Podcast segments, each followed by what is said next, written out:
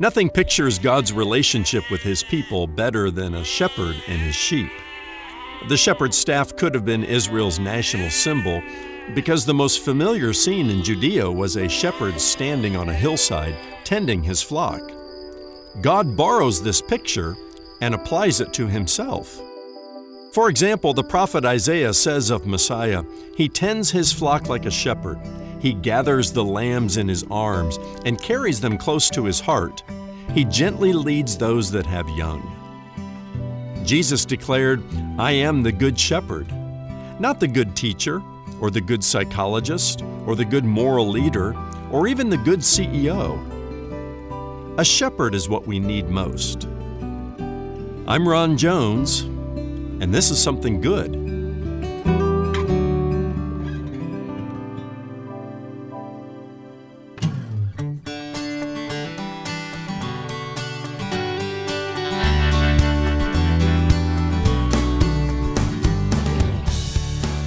Shepherds will often anoint a sheep's head with oil to fend off disease. God does the same thing when He anoints your head with oil. Hello, I'm Brian Davis, and this is Something Good with Dr. Ron Jones. If the rod and staff are part of God's toolbox, anointing oil is part of God's first aid kit. What does that mean for us in our relationship with God? Find out next as Ron continues his teaching series, Psalm 23 and Me Living the Good Life with the Good Shepherd. By the way, you'll find us online at somethinggoodradio.org, where you can listen to any of Ron's messages on demand on your schedule. That's somethinggoodradio.org. Subscribe to the podcast at Spotify or wherever you get your podcasts. Now, with today's message, The Anointing, here's Dr. Ron Jones. 1 Samuel chapter 16 tells us that the prophet Samuel was traveling to Bethlehem with a horn full of sacred oil, making sure, no doubt, not a single drop of it spilled. Uh, you see, the Lord had rejected Saul. Uh, you remember King Saul, don't you? He was the people's choice for uh, king over Israel. The Lord rejected Saul, and it was now time to anoint the Lord's chosen one. But who could fill those sandals? Saul's failure highlighted the foolhardiness of Israel's desire to have a king like all the other nations. He was a colossal failure. But the Lord said to Samuel, I will send you to Jesse in Bethlehem, for I have provided for myself a king among his sons. There was only one problem for Samuel Jesse had eight sons, including Eliab. Eliab was the eldest, he was the tallest, he was the obvious choice among uh, Jesse's uh, sons and the brothers there. But the Lord said to Samuel, Do not look on his appearance or on the height of his stature, because I have rejected him. For the Lord sees not as man sees. Man looks on the outward appearance, but the Lord looks on the heart. Uh, Samuel went on to examine six more of Jesse's sons, and then he turned to their proud papa and said, The Lord has not chosen these. Are all your sons here? And that's when Jesse sent for David, his youngest son, who was keeping his father's sheep nearby. And David showed up, the Bible says, with his blue eyes and his handsome appearance. I'll even add his windswept hair and smelling like a flock of sheep. And the Lord said, Arise, anoint him, for this is he. I mean, to everybody's surprise, it was David, not Eliab, the oldest, the tallest, uh, the obvious choice. But David, who was nobody's choice, even his father's choice. The Bible says, Then Samuel took the horn of oil and anointed him in the midst of his brothers. And the Spirit of the Lord, listen to this, the Spirit of the Lord rushed upon David from that day forward. I wonder when David was um, writing Psalm 23, this beloved psalm, this worldwide known psalm. I, I, wonder if he was reminiscing about the day when he was anointed king, when he wrote the words, You anoint my head with oil. Was the former shepherd boy thinking about the time the prophetic oil flowed through his red locks, running down on the collar of his shepherd's robe? We can only assume David's thoughts at that moment. Uh, we don't know for sure, but the connection between that event in 1 Samuel chapter 16 and when David wrote Psalm 23 is certainly uh, worth considering. Now, as I mentioned last week, uh, some Bible teachers see the rhetorical images in Psalm 23 shifting in verse 5 away from the shepherd and sheep imagery to a banquet prepared by a host for a friend. I'm not going to say they're wrong, uh, but I think that imagery is secondary. I believe the picture of a shepherd with his sheep is still primary, even in verse 5 all the way through verse 6. I'll say it this way if the rod and staff were part of the shepherd's toolbox, the oil, this anointing oil, was part of the shepherd's first aid kit. And let me explain what I mean. Uh, Haddon Robinson has written a wonderful book titled uh, Trusting the Shepherd Insights from Psalm 23. And in there, he says, When a shepherd enters a new field where he can feed his flock, he walks up and down, inspecting the, the ground closely, looking for grass that might poison the sheep. He also searches the field for vipers. These tiny brown adders live under the ground and they pop out of their small holes and nip the noses of the sheep. Their bit is poisonous and the inflammation can actually kill the animal. Now, Robinson goes on to explain how the shepherd takes a flask of thick oil and pours it a, a, bit of it down every hole he finds. And when the adders try to climb out of their hole, well, what they discover is they, there's kind of a slip and slide now in the hole, and they can't get out of the hole. But just in case the adders do make it out of the hole, the shepherd also pours some oil on the sheep's head. Interesting, isn't it? Uh, Robinson says the oil on the sheep's head acts as a repellent. Now, Phillip Keller, um, somebody who was actually a shepherd, sees another way the shepherd administers oil for the benefit of his sheep. Uh, though the time on the summer range settles the sheep, it's also what uh, Keller calls fly time. That's when all kinds of insects and parasites emerge from the warm weather and they attack the sheep. Keller says their attacks on the animals can readily turn the golden summer months into a time of torture for sheep and drive them almost to distraction. Uh, fly time kind of makes me think of a warm summer night in the Texas hill country where you're sitting out on your back porch and the mosquitoes just swarm you. Uh, but fly time is actually dangerous for sheep. More dangerous than just some pesky mosquito is for people who might live in a sultry climate. That is, unless those mosquitoes are carrying a dangerous disease uh, like malaria. Keller writes, only the strictest attention to the behavior of the sheep by the shepherd can forestall the difficulties of fly time. He says, At the first sign of flies among the flock, he will apply an antidote to their heads. I always preferred, he writes, to use a homemade remedy composed of linseed oil, sulfur, and tar, which was smeared over the sheep's nose and head as protection against nose flies. And then he goes on to say, what an incredible transformation this would make among the sheep. Once the oil had been applied to the sheep's head, there was an immediate change in behavior. Gone was the aggravation. Mark that down. We're going to come back to that a little bit later. But according to Keller, summertime is not only fly time, but he says it's also scab time. Uh, scab is a highly contagious disease caused by microscopic parasites, and it's common to sheep all around the world. The contamination spreads rapidly as sheep rub up against each other. And one of the most playful things that sheep like to do is kind of rub their, their heads together. Well, the, the, the best preventative for scab, as you might guess, is to anoint the sheep's head with oil.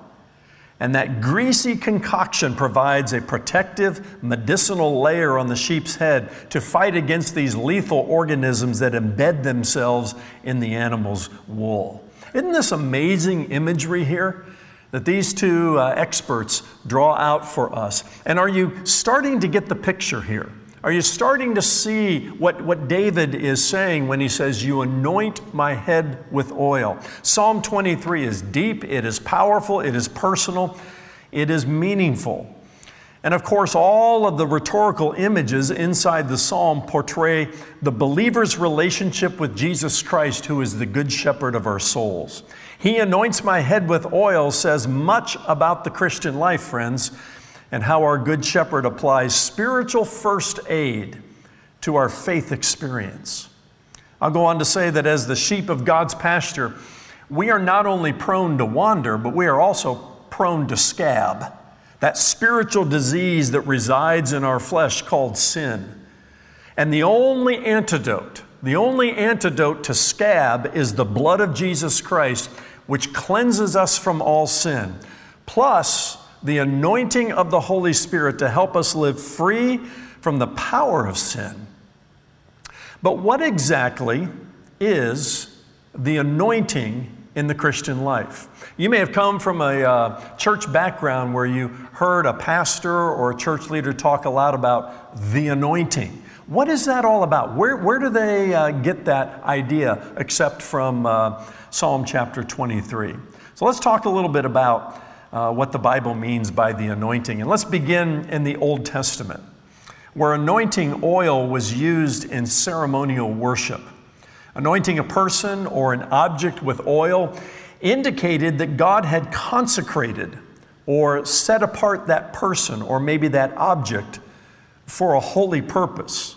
For example, uh, the Bible tells us in the book of Exodus and also Leviticus that Moses anointed Aaron, his brother, to serve as the first high priest. And then when they built the tabernacle, uh, the tabernacle itself and the sacred objects within it were all anointed with oil. The priests, including Aaron's sons who served as priests, as well as prophets and kings, all received the anointing oil in the Old Testament as an outward expression of God's favor upon them. Uh, the oil symbolized the unity of their profound earthly service and the spiritual reality of God's presence.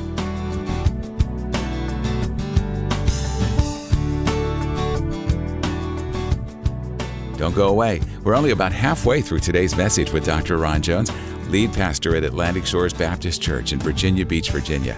Today's teaching is part of Ron's series, Psalm 23 and Me Living the Good Life with the Good Shepherd. Look for it online at somethinggoodradio.org. Hello, friend. I'm Ron Jones of Something Good Radio. All scripture is profitable for teaching and reproof.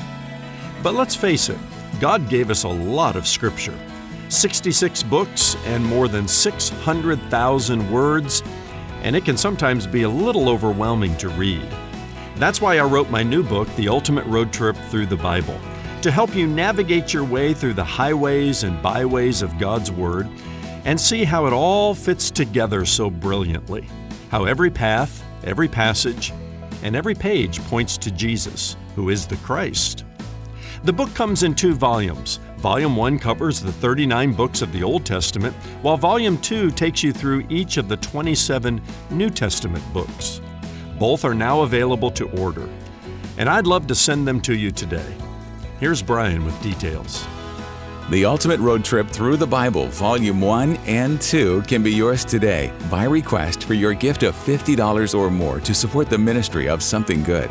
When you order the print versions, you'll also get instant access to the Route 66 Digital Library, a $275 value.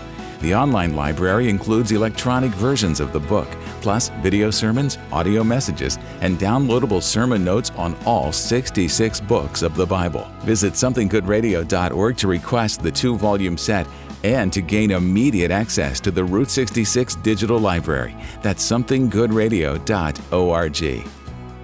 Pastor Ron, there are so many good books published every year. Why should someone buy the ultimate road trip through the Bible? And who did you have in mind when you wrote these literary travel guides through the Old and New Testaments? You know, Brian, your questions make me think of the words of wise Solomon in Ecclesiastes 12 and verse 12. Of the making of many books, he writes, there is no end. And oh, how true that is. For what it's worth, as a Bible teaching pastor for more than 30 years, Uh, the Ultimate Road Trip Through the Bible is my way of helping people understand the overall story of Scripture and how all 66 books of the Bible fit together into a unified work of the Holy Spirit. I wrote with all kinds of people in mind, starting with the serious Bible student, even those who teach the Bible. I'm thinking of pastors, Sunday school teachers, and small group Bible study leaders who might use these two volumes in their preparation. But I also wrote for the person who is just getting acquainted with the Bible, which we all know is the best selling book of all time. Brian, you can read The Ultimate Road Trip Through the Bible from beginning to end like any other book, or place it in your Bible study toolbox. I know that if you're a lifelong learner of God's Word, as I am, you will return to the ultimate road trip through the Bible repeatedly. As companions to your personal Bible study, these books will always help you see the big picture before you dive into the details of any book of the Bible. That's why I'll be ordering my own copy, Pastor Ron. We're so glad you decided to share this important book with us. And you can get your copy today by going to somethinggoodradio.org. Both volumes of this great resource are yours as our way of saying thanks when you make a gift of $50 or more to support the ministry of Something Good.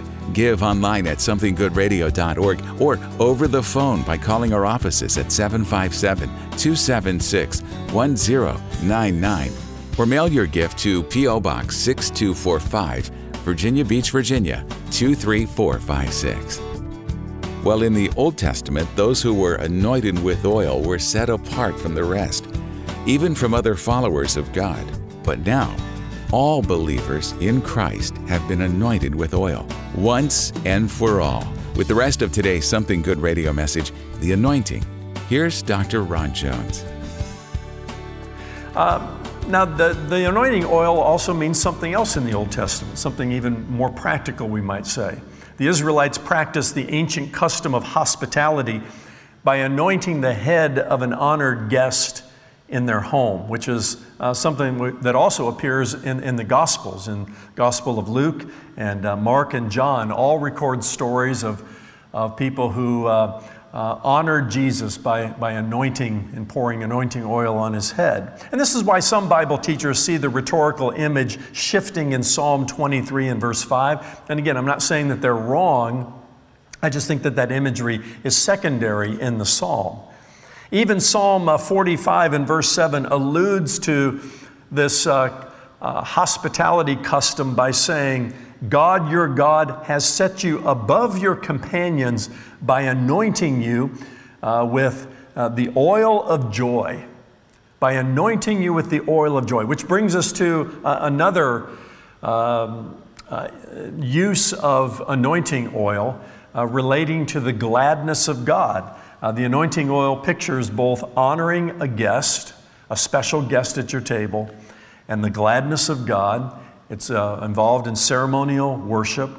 Uh, fourthly, the New Testament associates healing and prayer with the uh, anointing of oil. Remember, after Jesus sent his disciples out to preach the gospel, they returned and they brought a report to Jesus and they said that they had cast out many demons and anointed with oil many who were sick and healed them.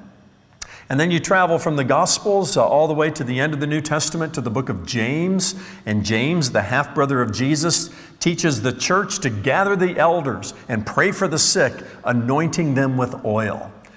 Uh, we do that here at uh, Atlantic Shores Baptist Church, but the question always comes up is there healing power in the oil itself or in who or what the oil represents?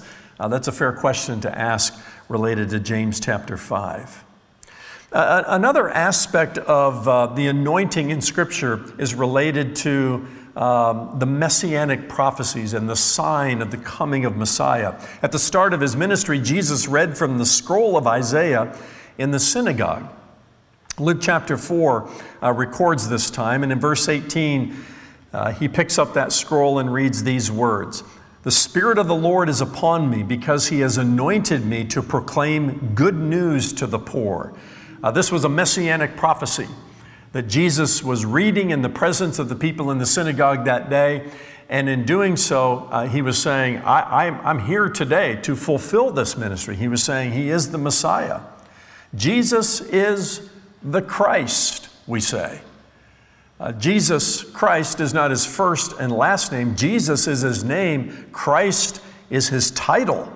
And Christ means the anointed one and is sometimes translated simply Messiah. To Cornelius and other Gentiles near Caesarea, Peter noted, how, how God anointed Jesus of Nazareth with the Holy Spirit and with power. He went about doing good and healing all who were oppressed by the devil, for God was with him. Uh, that brings me to the uh, last aspect of the anointing oil, and this has to do with the ministry of the Holy Spirit. In both the Old and New Testaments, the anointing is inseparable from the ministry of the Holy Spirit. Don't ever forget that. However, how the Holy Spirit operated in the Old Testament is different than how He operates in New Testament times. The indwelling of the Holy Spirit in the lives of Old Testament saints was selective and temporary. For example, the Spirit of God anointed Saul when he became king. And, uh, but much later, when Saul failed, the Spirit departed uh, when God had rejected Saul's leadership. Uh, the third member of the Trinity, the Bible says, rushed upon David. Uh, the Spirit of the Lord rushed upon him when Samuel anointed him with oil there in 1 Samuel chapter 16. But later, uh, David prayed in Psalm 51 and verse 11 Take not your Holy Spirit from me. He feared the loss of his anointing because of his uh, sinful liaison with Bathsheba. And that always raises the question uh, should New Testament believers pray in the same manner? Should we be concerned about the Spirit's departure, of losing the anointing? Well, not so fast, because uh, the, the ministry of the Holy Spirit changed on the day of Pentecost. And what was selective and temporary in the Old Testament in terms of his anointing uh, becomes his permanent indwelling of New Testament believers. On the day of Pentecost, uh, much about the ministry of the Holy Spirit changed, advancing God's redemptive story. Forty days after Jesus ascended to the Father, the Spirit arrived in tongues of fire, giving birth to the church that Jesus said he was building. And from that day forward, the Spirit of God, as I said, permanently indwells the church and individual believers within the church. While only selective saints in the Old Testament received the anointing of the Spirit, listen to me here, all New Testament believers, according to 1 John 2 and verse 20, have been anointed by the Holy One. Let that sink in for just a moment. And look yourself in the mirror, child of God, sheep of his pasture. If you're a true believer in Jesus Christ, look yourself in the mirror and said, You have been anointed. You are anointed of God. Every believer in Jesus Christ receives the Holy Spirit, the anointing, in full measure at the moment of salvation. Again, in the Old Testament, it was selective and temporary where the Spirit came and who He fell upon, and uh, for, for this act of service and this aspect of ministry. And in Saul's case, the Spirit departed. And in David's case, he feared that the Spirit would depart. Take not your Holy Spirit from me. But that's not a New Testament prayer uh, for a believer in Jesus Christ.